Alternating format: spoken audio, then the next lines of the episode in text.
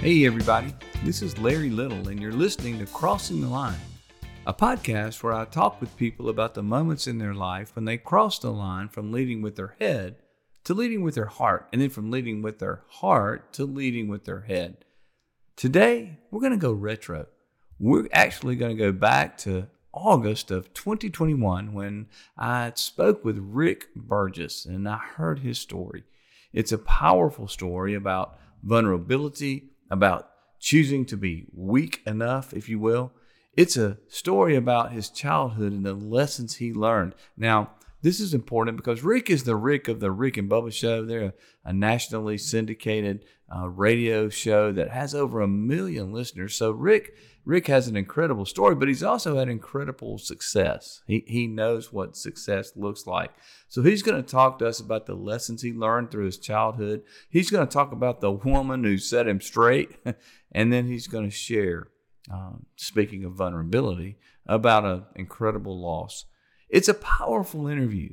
I think it's timely. I think it's it's appropriate that we go back and listen in this day and time when it seems that we just don't hear a lot about being vulnerable. We just don't hear a lot about choosing to be weak enough to be strong. So I invite you to to just kick back and listen with me again to this this really really interesting and I think powerful interview with Rick Burgess.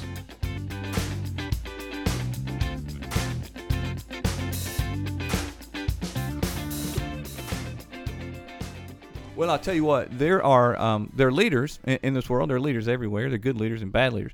Uh, but today we have a man who understands leadership. Rick Burgess, you are an incredible leader, not in and of your own self, but because of what God has done for you. You are a, a God fearing man. But it's it's more than that. I think you, you don't only fear God, you put that into action, and that's what this podcast is all about. You, got it in your head, but you also got it in your heart. You both ways. You you, you believe it, but you do it. And uh, amazing, amazing testimony that you have, but amazing leader.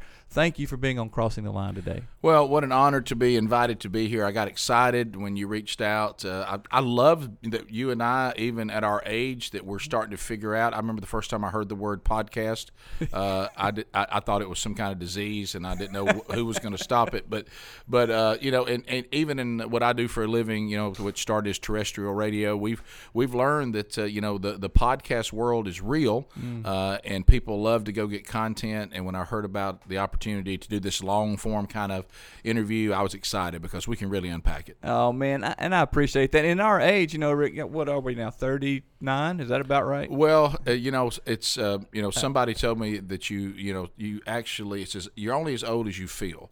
Uh, and there's right. days that makes me 85, right. and there's days that makes me 32. So you know, it, it, yes. it fluctuates. And it's those 32 days that get me in trouble. That's right. me too. Me too.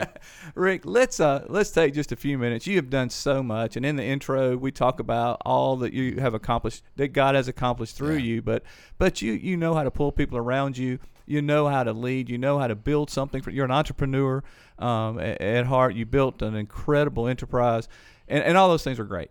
But don't I really don't want to talk about that today. Okay. Um, what I want to talk about is you. And I want to take a few minutes, if you don't mind, because we want to understand leaders. That that's I believe if we can get people like you to to, to pour into us and share with us kind of the attributes, good and bad, that mm-hmm. made you who you are today, then we can make an impact on leaders across the world. So Great. let's do this. Let's go back to a li- a day in the life of, of Rick Burgess when he was Rick. You're you're eight years old.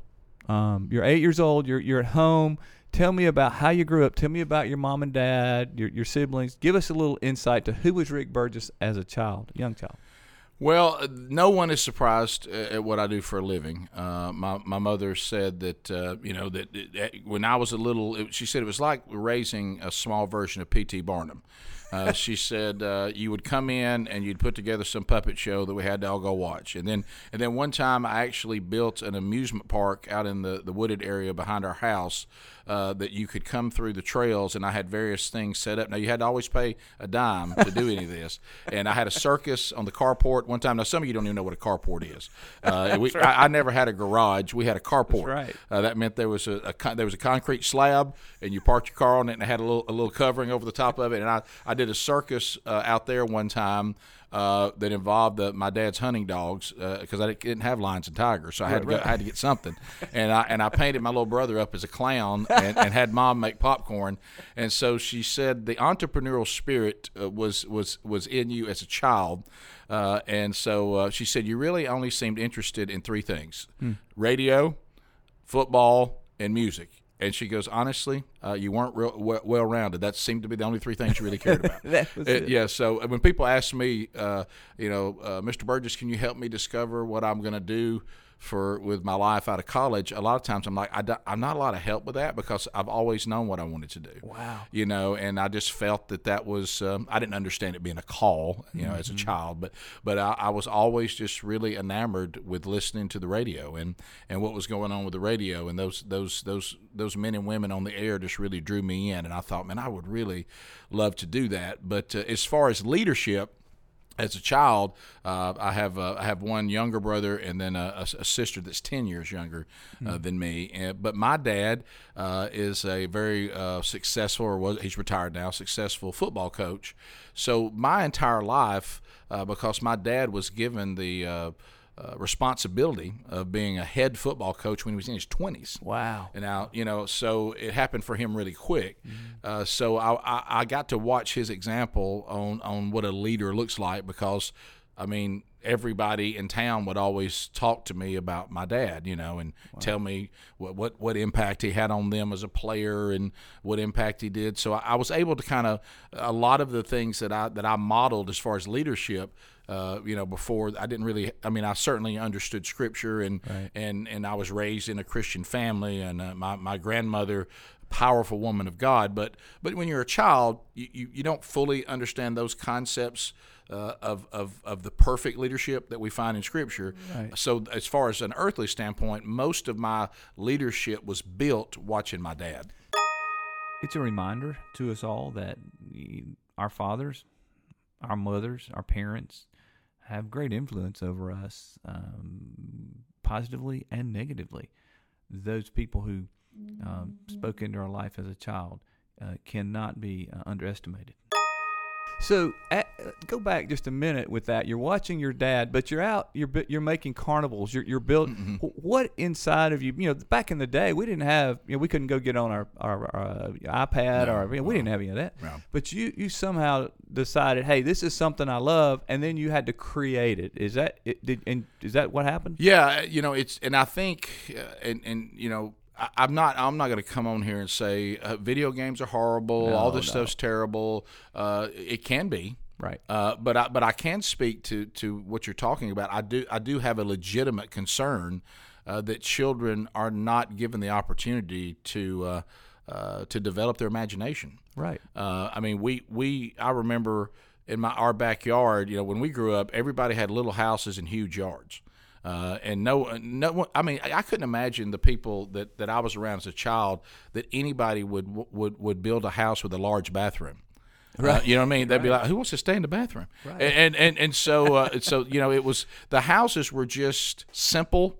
Uh, they were functional because the world was to get outside. Th- There was no there was no desire to stay indoors and sit and look at a TV or sit and look at anything. The whole world was outside, and you were told to go outside, find something to do, and you would be told when to return to the house for a meal or something like that. And and we weren't wealthy, so it might be one day might revolve around an axe handle that uh, you know no longer has the head on it. So now it's a big stick, and hey, here's a here's a ball we found. It may not be a baseball, and before you know it, you're in the World Series in the backyard with an axe handle and some ball you found. Uh, no one had a glove. No one had a helmet. I mean, those things were not even those things weren't affordable, so you didn't have them. So you, you had to go out and, and create. So if I'm thinking about, to your point, I'm going to do something out in these, this wooded area behind my house, I had to think, well, how's that going to function? You know, well, so would they go through? Here's some trails. So I guess they should walk through trails. uh, here's some here here's some uh, wood that we could build some forts with. So I want to have some scenes where they come by and see forts, and I want to have a war going on out here, and maybe some cowboys, and and you know, oh, well, here's something. This this this could be like a cowboy hat, though it really it isn't one. So you had to create something from nothing. creating something from nothing. Most great leaders understand how to think creatively or innovatively, uh, how to ask that question, what else can we do? I think it's one of the reasons that Rick has been so successful in building this uh, radio talk show empire, if you will, uh, that he co hosts.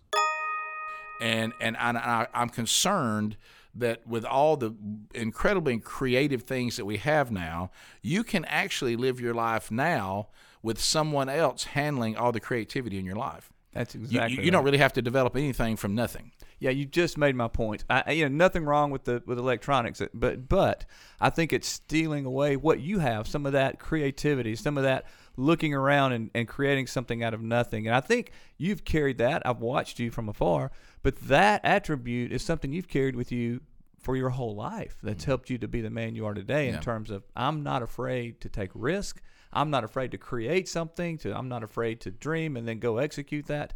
So I think I think as you you know our parents just parented us different. Same thing. You go out and play. Um, I'll let you know when I need you back in the in our relatively small house, right?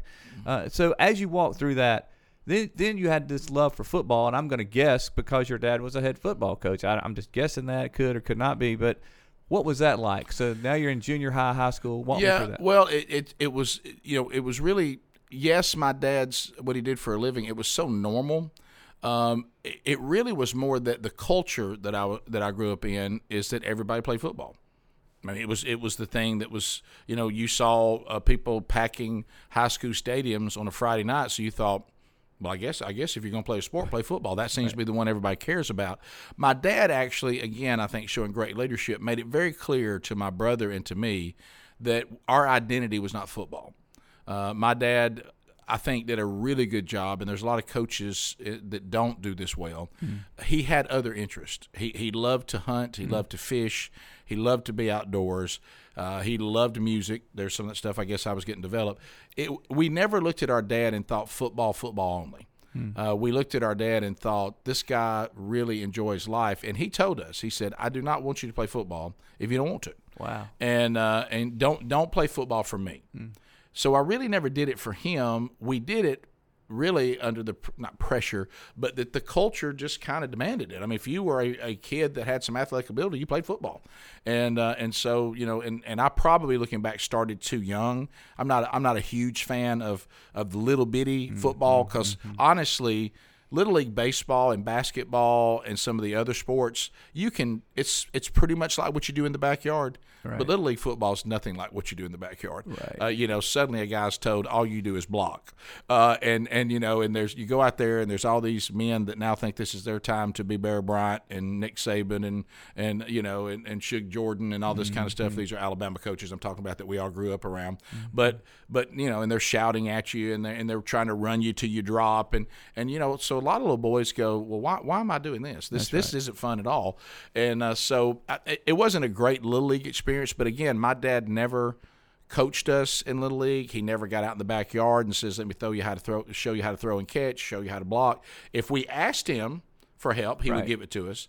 But he, ne- he, I think he was very, very conscious that if we were going to participate in football, it wasn't going to be because of him and uh, and I always appreciated that. I, I, never felt that pressure, and I did get the opportunity to play for him in high school. My brother and I both did, uh, and and again, something that's abnormal. The minute I say that I played high school football for my dad, everybody conjures up these images of Friday Night Lights and all these horror stories. We had no such experience. Mm. My dad did the, the a masterful job of saying, "I'm your dad." And I'm your coach, and they are not the same thing. Love it. He never brought it home he never came. If he was mad about something that had to do with us as a player, right. it was never mentioned in the house. When we got back to practice the next day, then he would bring it back up again. He didn't come home and say, "Now look, today on that one play, what were you doing?" Mm. Never did that. He he he was dad at home and he was coach on the field, and there's very few men that can pull that off, and my dad did it masterfully. That is amazing. And, and by the way, you played for a great program too, so sure. it's not like you're yeah. playing for you know a mediocre program, right? right? Yeah, where, yeah. you played I mean, in high school. Yeah, and dad's in all the Hall of Fames oh, there yeah. are in our state and all that. So he was very successful, but he didn't he didn't do the he's not this cartoonish coach who coached his sons that you see portrayed. And sadly, it's portrayed because a lot of times men can't handle that.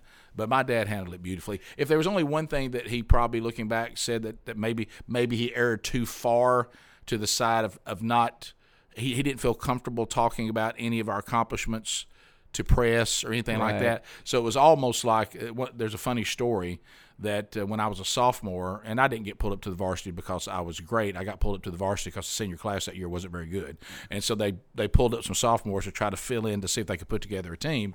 Uh, and and and we did end up going to the playoffs and winning our area and all that. You know, not by any huge margins because we had to fight for everything. But I remember that I had made a play that warranted an award. It was they had this thing called hardest hit or whatever in the game. And so my mom, who never really interfered, went by where the coaches were watching the film, and she heard them arguing that Dad was not going to give me the award. And he said, "He's a sophomore. We put it on him as a sophomore. It'll go to his head. I don't give awards to sophomores." And so my mother, I didn't hear the story till I was a grown man, knocked on the door and asked to speak with her husband. And she called him outside. and She said, "If that boy had the hardest hit, he better get the award." And, And and I got it. I bet you did. so there was always mama. If, if all else failed, bring Hey, mama in. hey, but I but I could understand his dilemma. Right. You know, he's like, well, this part's gonna be kind of awkward. He's just a sophomore. Sophomores don't do this kind of stuff. But she said the bottom line is this: if it's not worthy of the award, don't give it to him. But if it is, don't withhold it from him.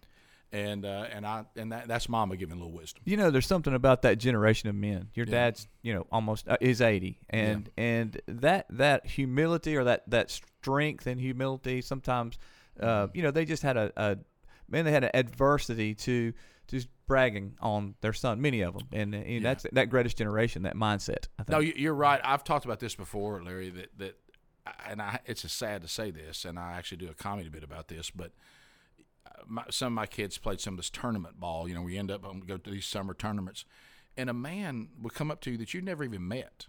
I mean, he's from Texas or something, and I'm from Alabama. And and he's like, yeah, that's my son out there, number eleven. Okay, well, hey, nice to meet you. Yeah, you know, he's uh, he's all all all state is high school, and he's got about fifty offers out there, and he can run a four four forty, and and can bench press, you know, three hundred pounds. And I just like, I don't even know you, right. uh, and and and you know, and he's already bragging on his son. And I said, now you just said it, our dads. It, I said, here's how the conversations go with our dad. Hey, hey, Bill, that's a big old boy you got there. Lazy that's right. big old baby. If I can get him out from under his mama's skirt, he might do something. I mean, they they would just withhold any comp. They didn't want to ever come off that they were bragging. That's right. Or being prideful about their own children. Let me tell you something. Parents have no problem with that today. And You're and the, so right, And, and the problem with that is you're you're just heaping pressure on top of your kid, and you're also turning that kid into an arrogant person that won't follow leadership. Yeah, we, we call it narcissism, and I Right, think it's yeah. epidemic today. Uh, but our, our parents were a bit different, and that generation was different, and we Mm-hmm. grew up that way. So now Rick is a is a high schooler. He, he's in high school doing his thing at, at Oxford, and then on. What? Tell me, who were you then? What was that like? Well, when I was in high school, um, I was what you would call a cultural Christian. Uh, I certainly believed all the concepts of, of, of the gospel, and uh, and and I think for me in high school, growing up in the Bible Belt, uh, I was a kid that, that everybody would say, "Hey, well, you know what? Uh, my mother's name is Ganell, good Southern name, and my dad Bill. Billy Ganell's got a good boy. He's a good boy. Uh, you know, he goes to church. He doesn't drink. He's uh, he, uh, he he carries himself well. Now, I was completely the class clown though.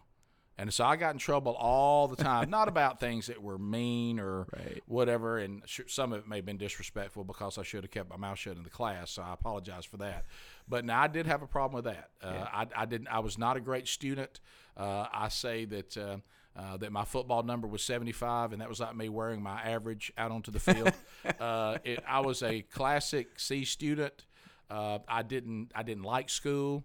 Uh, if I if I was not interested in the topic, Right. I had a hard time paying attention. Uh, but but if you look at even my high school and my college, you'll see I did really well in the area of things I was interested in, and I did very poorly in things that I was not interested in.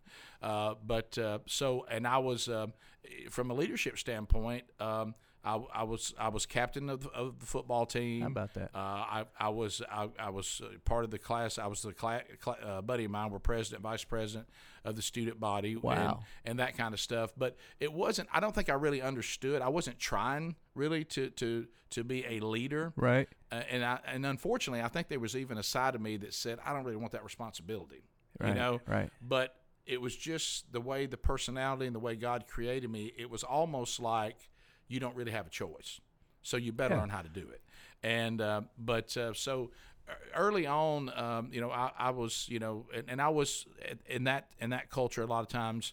Uh, you know, spent a lot more time with my family than I did anybody else. Had great friends. You know, grew up in a neighborhood where everybody knew each other, Mm-hmm. and uh, and we all hang out. So I had great friends.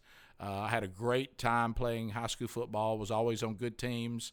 Uh, I loved playing for my dad. It was not a negative experience at all. I joke around a little bit. You know, I do men's conferences sure. about about some of the sayings that he that he has, which were hilarious. But uh, but but I, I really enjoyed. I, I went to a. Uh, I grew up in a community, Oxford, Alabama. Yeah. Uh, which is you know, so I get to go around telling the world that I'm an Oxford graduate. Yes, You yes, know, you that-. That's always impressive when people Yes, hear it until I tell them it's Alabama. um, but but it was just the classic hometown, uh, small town Alabama. Uh, with a high school where the community loved the football team and, and everybody was you know if you weren't at the football game on Friday night some, everybody thought something was wrong That's with right. you. Uh, I had some great teachers that um, that invested in me. I did have one teacher who we have I still get to talk to her from time to time who literally said this in a classroom. Rick Burgess, I don't know what your plan is, but good luck on finding a career that is going to pay you to sit and make wisecracks. and here you are. And here I am. Look at I. I, I saw her uh, after the show. The Rick and Bubba show had been on the air for like 10, 15 years. Right. And I said, Miss Kelly, have you heard my radio show? She goes, Yes, and it makes me want to run my car into a tree. she said, Please don't tell him I taught you English. So, uh, so anyway, so it's it's it's kind of a running joke. I you know. love it. But but I do remember that. It's like, Hey, yeah, if she you wa- think you're going to find a way to make a living at all this, and, she uh, was a prophet and didn't know it. she there you didn't go. even know. it, So, but, So- I, but I had a great time in high school. Everybody loved you. You you were a natural, I, I guess, a natural leader, or naturally connected, and you weren't afraid of doing that. It's kind of in your in your DNA. And and you go on now. You're up to college. You're in college. Talk a little bit about that and who you were at that stage of your life. Well, this is not so good. So, so when uh, when I was actually being recruited, and I was still trying to figure out in my life then, is, is football? Is this it? Is that is that my identity? You know, uh, we do this even in the men's ministry stuff that we do. The first five weeks in our curriculum is identity, Right. Because most men don't know their identity. That's right. And, and so I said, what what is my identity? Is is it football?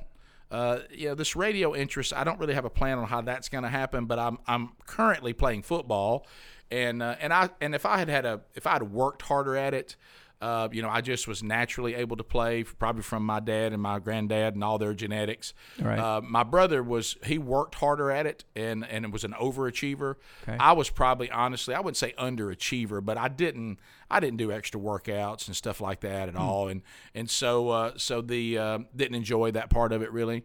Uh, I used to always say, look, just get me to Friday night, every, everything will be fine. This other stuff, and uh, which is not a good attitude to have, by the way. That's that's Right. I, I wouldn't promote that.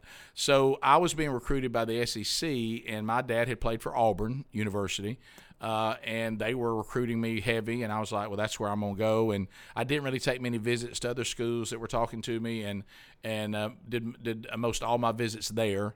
And I got injured in the semifinals of my senior year, and we didn't have orthopedic surgeons on the sidelines in those days. You know, you had the local doctor, or somebody that would help, and they didn't really have that expertise. I would find out years later that my foot actually had broke across the top of the of the of the knuckle, and your, well, I call it knuckle, you know, Mm. Right. part of your big toe, and then Yep. right across that part, it broke there, and then the ligaments on the other side had been stretched to the point they were like boiled spaghetti. Yeah. So, but in those days, I mean, they taped me up, and I went back in the game and, and finished out. T- t- my wife hates this story. She's like, "Y'all are idiots," and so I said, "It was just a different time." It was. And so, uh, so I played two and a half more games, uh, and so on signing day, I was brought down to the athletic department, uh, and the Auburn coaches were all there at the time. Pat Dye was the head coach; it was his second season. Uh, Bo, who I'd played against, had gone the year before, and so um, he told me that day they weren't going to sign me. Uh, and so I was like, "What?" And so, so he said, "We don't like this injury. We don't know how it's going to affect you. Uh, why don't you just walk on and let's see how it does." And then maybe we'll give you a scholarship. So I got real upset about that. Uh, really had not prepared myself for that kind of setback, and started calling the other colleges who said, "Hey, it, it's signing day. We don't we we would have to do the same thing. We've already committed all of our scholarships." And so then Troy, uh, it was Troy State then. It's Troy now. Uh, they were in the Gulf South Conference Division Two, and they came in and said, "We'll give you a full scholarship to come play here." Well, in the All Star game uh, that summer, I'm now playing in this high school All Star game with all the guys that I think I'm as good at or better, good as or better, mm-hmm. and they're all going to the big schools and they're doing all this. I didn't have an appreciation for right. Division two or one AA football at that time. Um, it's funny that Dad would go on to coach that uh, after this, so I would have a real appreciation for it.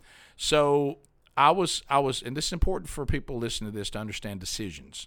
So I had never had a drink of alcohol in my entire life and I was standing eh, with a, with a bunch of guys that night, and it wasn't peer pressure, right? Because, like I said, I've always been in a position that I never was in a position that I ever received peer pressure because I was usually in a leadership role, so I, I didn't have peer pressure.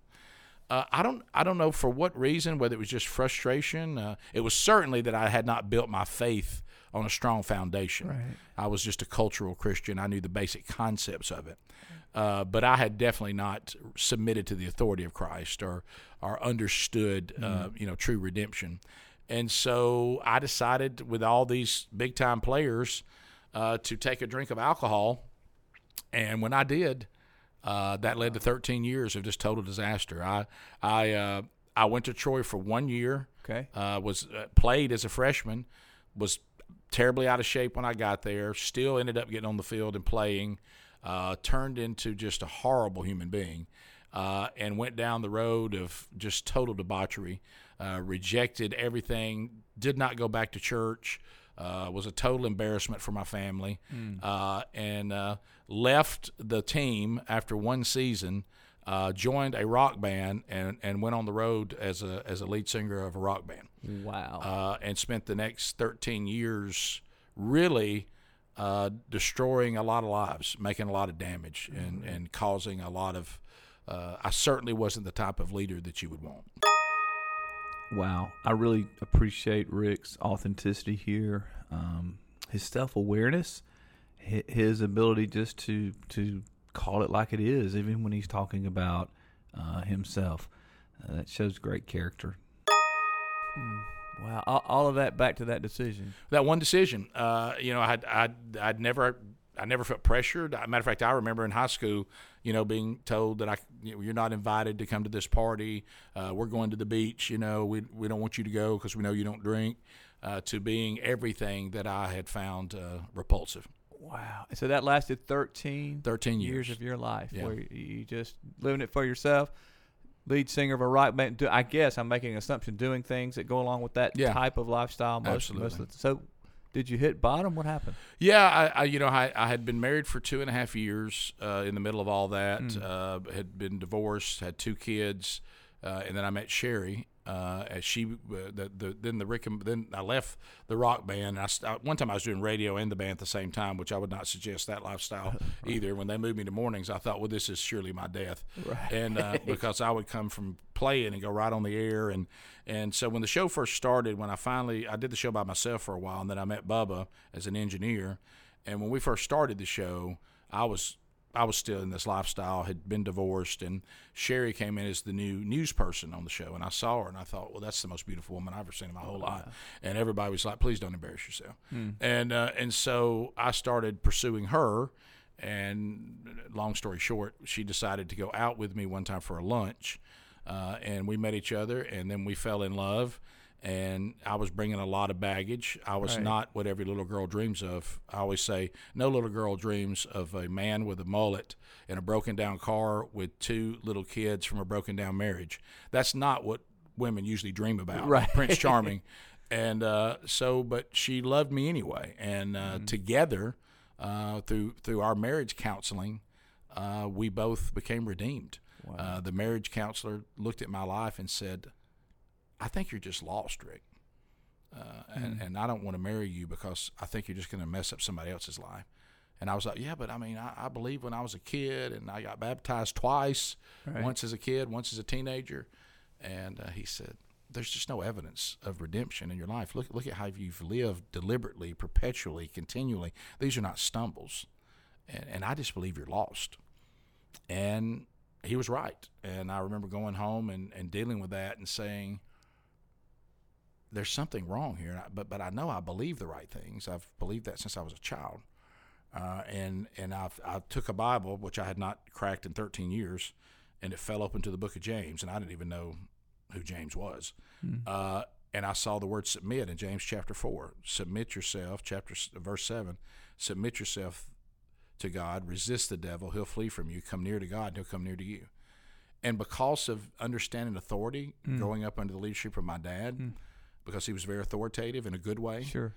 I looked and I thought, submit. I'm not I'm not under God's authority. I mean, I do whatever I want. Uh, wow. And and at that moment, in that in that in that bachelor yeah. pad, I can still see that old nasty carpet. I got on my face and I said, Lord, I'm not under your authority. So I, I want to just submit. I see this word. I understand what that means to submit to authority. So I will submit to your authority. I know what you did on the cross. I've been told that my whole life. So I know that you love me. But God, I don't love you. It's evident. Look at my life. I don't love you. So you got to teach me to love you. And I realized I didn't love him because I didn't know him. Because if you know him, you'll love him. And he says, if you love me, then you obey me. It's not legalism. It's not self control. It's not a new code of conduct. It is response. To, to how much you love him because of, of the strength that has come into your life when you're truly redeemed. And so I did that as best as I could understand. I was sincere, which right. is the key. Right. Uh, and it radically changed my life. And Sherri and I both uh, submitted to the authority of Christ, repented of our sin, came under the authority of a local church, and, and we've been sanctified and growing ever since. All right. So your decision back as a as a college freshman, uh, that was a failure. You you, yeah. you said, look, I, I, decided to do this lifestyle, mm-hmm. but it wasn't fatal because of God's grace. You were able to make another decision, right, yeah. with Sherri that said, I'm going to submit. I, am going to give my life. I'm going to.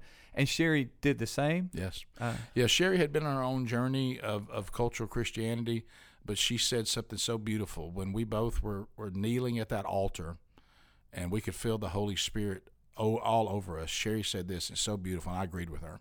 She said, For the first time in my life, I was exactly where I was supposed to be. Wow, it's amazing. Yeah. What a, what a testimony. What to say that eh, on your wedding day yeah. with her by and you guys have been together now married how long? 25 years. 25 yeah. years yeah. and not all of it has been easy. No. Walk us through uh, now you're married, you've you've turned uh, you still you still have the show. I mean, mm-hmm. you have the show now, but mm-hmm. you're not in the band. No, I'm, no. I'm we, we we did a little bit of continuing now under the authority of Christ, but we were I was new to the faith. We did some shows like an amphitheater, just Rick and Bubba and some musicians and stuff. But no, I, the band life, uh, I was leaving it, and um, and so we started the process uh, of uh, getting in the local church, which I'd never done before. Uh, and now, see, I've got to learn to be the spiritual leader of right. a home, which I I didn't know how to do that at all. And um, and my wife plugged into the faith quicker than me, started growing spiritually quicker than me, and unfortunately had to lead our house spiritually for a while because I use those excuses. You heard me talk about. Uh, I talk about this at men's men's gatherings mm-hmm. that I made the excuse that I just didn't like to study. I was never a good student. Right. I don't like to study. This is hard for me, and but then I realized though, but wait a minute, I'm an expert on everything I care about. So somehow even if I don't like school and I don't like reading, where where am I? Where have I become an expert on football? Where did I become an expert on deer hunting, fishing, fill in the blank? Right. How did I become an expert on those things? Well, I tell you how. I love them. Mm. I deem them of value. So a man mm. always is an expert on anything he deems of value. And I realized that. And so I started the process of pursuing scripture and pursuing it. my faith mm. the way I did everything else I deemed of value. And over time, as you know, once you taste that, you tasted the Lord and He is good, mm. uh, it began to be everything else, and it's still happening now. Everything becomes less and less important and desirable when you realize how wonderful He is. Yeah, I watched you or listened to you for years, and I've seen that that that process. I've seen it it go through that. You you know your your interest, your passion. Mm. One of the things you teach us, Rick, you, you know, is about what we're interested in. We invest in, and certainly God and, and, and, and his son and, and really studying and learning. But the other thing I've watched you is you you become a student of Sherri, your wife. You you're passionate about her, man. You love her. Well, it's it's your un, it's your number one earthly priority. Mm-hmm. You know, if, if if you're married, and um, and I just, I mean, I, I realized that God is what changed me, but He used her. If He doesn't get me approved under holy matrimony with a woman like her, where would I be? Mm. You know, because men and women are, are equal, no question about that, but they're distinctly different. And and the job she has done to be the perfect helper, mm-hmm. as as we hear God say that in the book of mm-hmm. Genesis. If you want to know God's standard of marriage, just look the first time He ever when He creates it. And he says, There is nothing that's a perfect helper and partner for a male. I haven't made it yet. Genesis chapter 2. I haven't made it. So then he says, So I have to go on record. I will now create the perfect helper and the perfect partner for man, a male, mm. which means everything he created at that point was not the right partner. So he create, created a woman. Mm. And, and, and this, this is not a mild deal when he says this woman now becomes your helper and your partner. Uh, what Sherri has done to undergird me and, and has been used by God to disciple me, to grow me, and to to to even t- at times say, "I've discovered this in Scripture. Here, look at this. This is a way to go about this that you may have missed." And then we sit down, and she'll say, "Sometimes I'll deliver a message that she's actually sat down with me and helped me put together, and always bring stuff to the table that I didn't see." Uh, and she's a powerful woman of God, and and uh, there there there is no word to describe her value to me. Mm. And and that is so evident. And you guys were building a foundation now in your marriage. You were you were having children, the, the, the spiritual foundation is growing, uh, and then something happens. Yeah, we so Sherri, you know, becomes a, a stepmom of two little kids, a, a, boy and a girl. Does a great job with that, and so we uh, started having children that were biologically hers as well. So we had three sons. So now we have five children, and uh, four sons and one daughter. And our youngest, uh, Bronner, and I remember Sherri coming up with that name. She said, "You've named all the kids. I want to name this one." Mm and uh, she says, uh, she says, what do you think about the name Bronner? And I was like, that sounds like somebody's last name. I, I don't. That, where do you where are you getting Bronner from? And she says, I don't know. I just I just I think it's it's not weird, but it's unique. Because I always worry about giving your kid a weird name because I have to right. deal with it at school and all that. Right. And and so uh, so when he was born, uh, we gave him a family name, William, which is throughout family. That's my dad's name, my brother's name, my grandfather's name, and the list goes on and on. Uh, so William Bronner Burgess, and uh, so at two and a half years old, I was speaking uh, in Pigeon Forge. I'd started to go out and speak, at this time mainly youth stuff. And uh, I was speaking with Scott Dawson Evangelistic Association, and Sherri was home with the with the kids, and, the, and then our oldest were teenagers at that time, and then the, the younger ones were eight, six, and, and Bronner two and a half. And um, so I got a call while I was there with my wife, frantic, uh, that our youngest had, had somehow, uh, while he was playing with his brothers or whatever, had gotten out of what we thought was a, a secure locked door uh, and had gone out to the pool and fell in and drowned. Mm. and she said they're trying to revive him. Mm.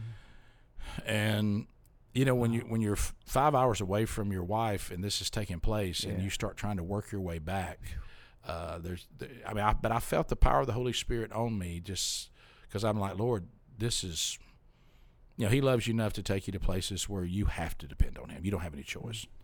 Uh, as I learned from God, that, that, that, my problem was not that I wasn't strong enough; it was that I wasn't weak enough.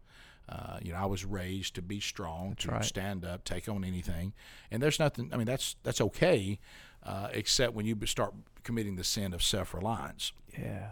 And uh, so, because there's things God can't do with a with a with a man that won't be completely reliant on Him, or a woman who won't be completely reliant on Him, and um, because you're you're trying to say this this part I can still do this on my own. Mm. And so, as the Apostle Paul talks about in 2 Corinthians 12, I've asked you to remove this thorn in my flesh. I've asked you three times about it, and you won't do it. And I realize you won't do it because you're keeping me from being conceited uh, and, and you're humbling me with it and reminding me that your grace is sufficient. So I celebrate calamity. I celebrate my weakness because when I'm weak, then I'm actually strong. And, and so God was taking me through that process because this was a, you got nowhere to go but God, and you had no way to do it. I don't know if you're a person of faith or not, but this lesson that Rick is teaching us on vulnerability is incredibly powerful. So many times, the greatest leaders are the leaders who recognize their weakness and allow others to help them. And as a person of faith, it's about realizing that in our weakness, God can make us strong. Great teachings from Rick. At one point, even tying your shoe. Yeah, you know, when when when I was sitting down after going through all this, and I did, I looked down and I was trying to go back to work a week after he went to heaven, and went through the memorial service and and um, you know learning from Sherri as she was sitting in Children's Hospital. I, you know, she she wrote that she's got a book called Bronner: A Journey to Understand. She wrote that. It took her five years to write it. It was just grueling, and in it, she she describes the moment of, of sitting there waiting on me to get there and she said, you know, our pastor came to the hospital after they told us that our son could not be revived. Uh, our friends came, some of our family came. She said, but everybody knew the same thing. They couldn't be my husband. Mm. Oh, that's that, so there was a leadership role that God had placed my husband in that no one could duplicate. Mm. He could not be replaced. So we waited on him.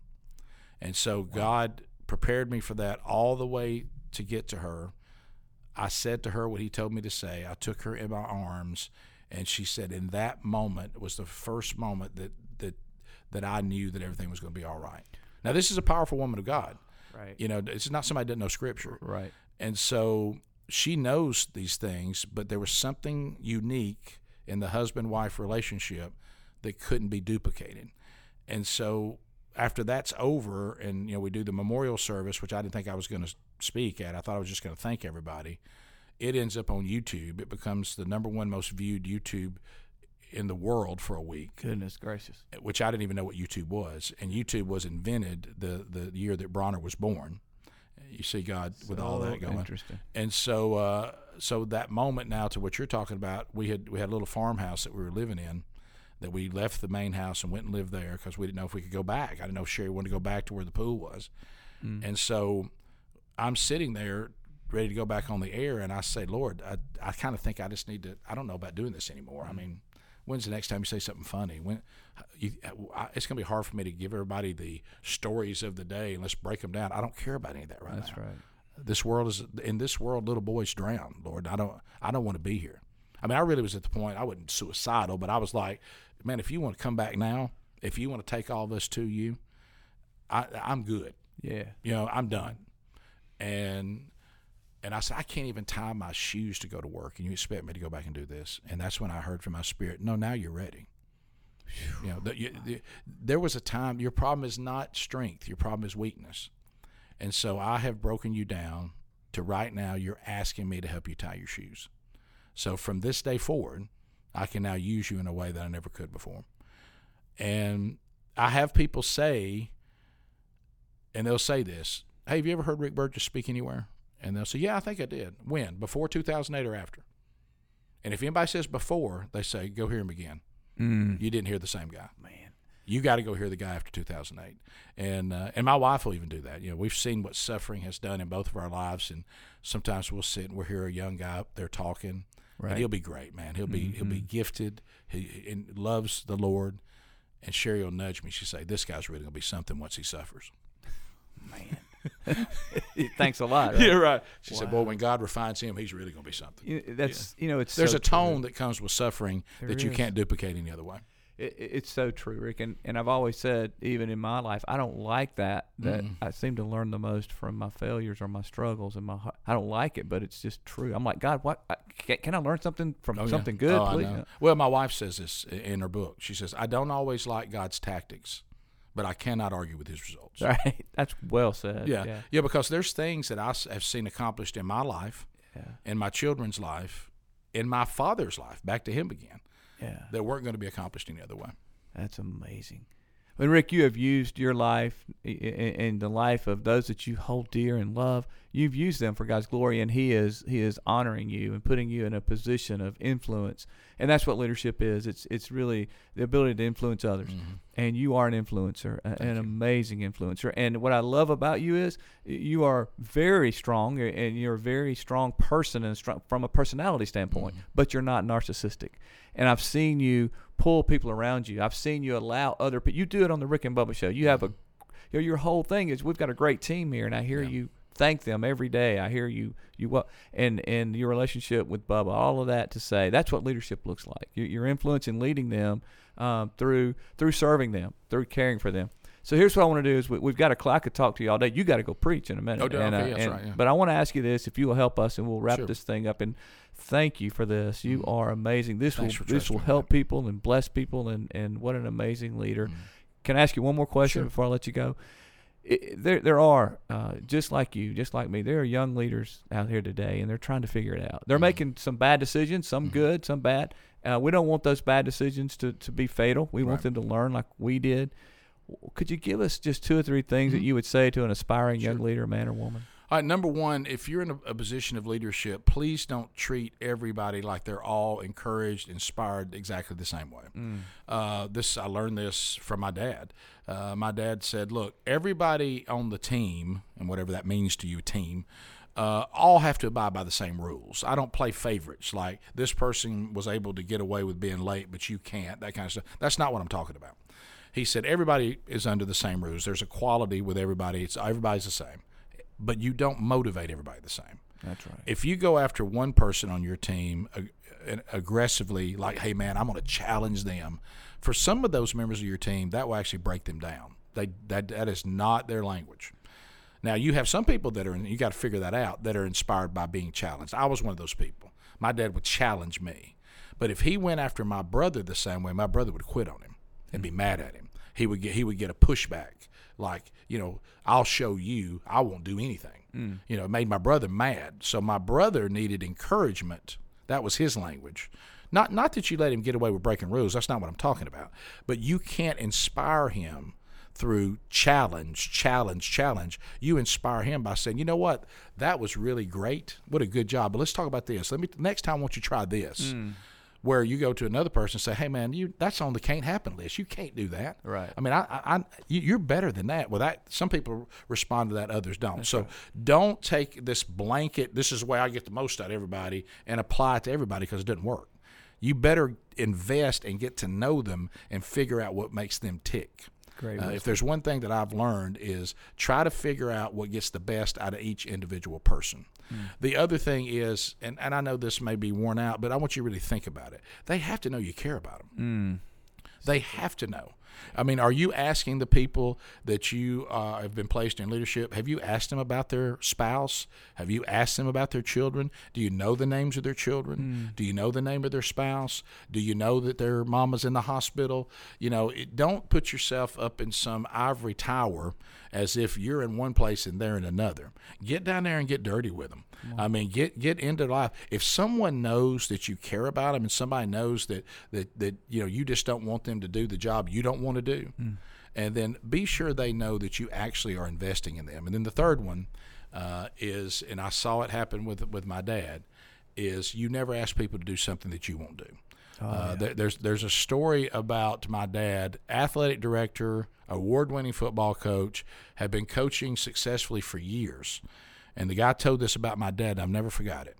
He said I was here to sell equipment to him as an equipment salesman for the team, you know, shoulder pads, helmets, whatever, and I couldn't find him. He said I went to athletic building, I couldn't find him. He said, so I, I started calling for him out into the dressing room, and I heard him answer me deep into the dressing room. He said, so I go around. He's athletic director and head coach. I walk in and he's cleaning the toilets. And I said, my dad's name's Bill. I said, Bill, what are you doing cleaning the toilets? You know what he said? Because it's my turn. Wow. It's my turn. And so,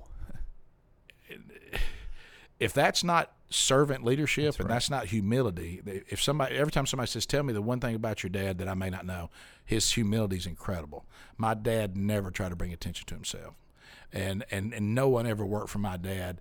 That I, like, he he did a press conference hmm. after winning the national championship. Hmm. The guy asked him; it was the last play of the game to win the game. And you know how they do. Some head coaches they get. He goes, Coach Burgess, did you make the last call that won the game? And you know what he said. And I don't know a head coach alive that wouldn't have said, "Well, yeah, you know, I got down there and talked about it. you know, Right. what defense we needed to be in." He goes, "Let me ask you a question. If you're going to make the right defensive call for the offense's last try to score from about the 11 yard line," he said, "Who are you going to have make that call? The coverage we're going to get in and how we're going to defend it." the guy who has sat down and broke down thousands of hours of film talking about his defense coordinator, Mm-hmm. or the guy that spoke at the Kiwanis Club. Oh my goodness. and Wow. he said, so I, I let the guy who put the work in make the call. I didn't have anything to do Come with that call. Now you tell me another head coach that would have said that. Nah, that's a, that's a man. That's a incredible leadership uh, trait, and it's incredibly rare. Yeah. Uh, you just don't hear So, it. so those are the that we could do more, but but that's No, three that's things that, that I would apply to anyone who wants to be a good leader. There's a lot of people, and leadership is not something you just declare. That's I'm right. the leader. That's right. Uh, it's something that is earned, right. and it's also a skill set. And That's right. you know, just because you have a title doesn't mean you're a leader. Rick Burgess, you are amazing. You have taught us, educated us, inspired us today. Um, you for God is God's got His hand on you. He's anointed you with His Holy Spirit, and you're allowing Him to do that. Thank you. This this is incredible wisdom, incredible nuggets of truth, and it will make a difference in the lives of others. Thank so. you for being here today, brother. You're Thanks for trusting me with it, and uh, I hope we get to do this again. Me too. Take care. Well, what an authentic conversation from Rick Burgess. Truly enjoyed getting to know Rick, and I learned so much from him. I appreciate his willingness to be honest and open, to share his heart, uh, to walk us through some of the pain that, that he has experienced in his life, along with the hope that he has in his faith. He certainly is a man of God who loves God and loves people. I hope that you have, as I have, learned some things and enjoyed hearing Rick's story. Thank you for joining us on Crossing the Line, and thank you for making a difference in the lives of those you love, live with, and lead. We'll see you next time. Thanks for listening. This podcast was brought to you by Eagle Center for Leadership. You can check us out at www.eaglecenterforleadership.com.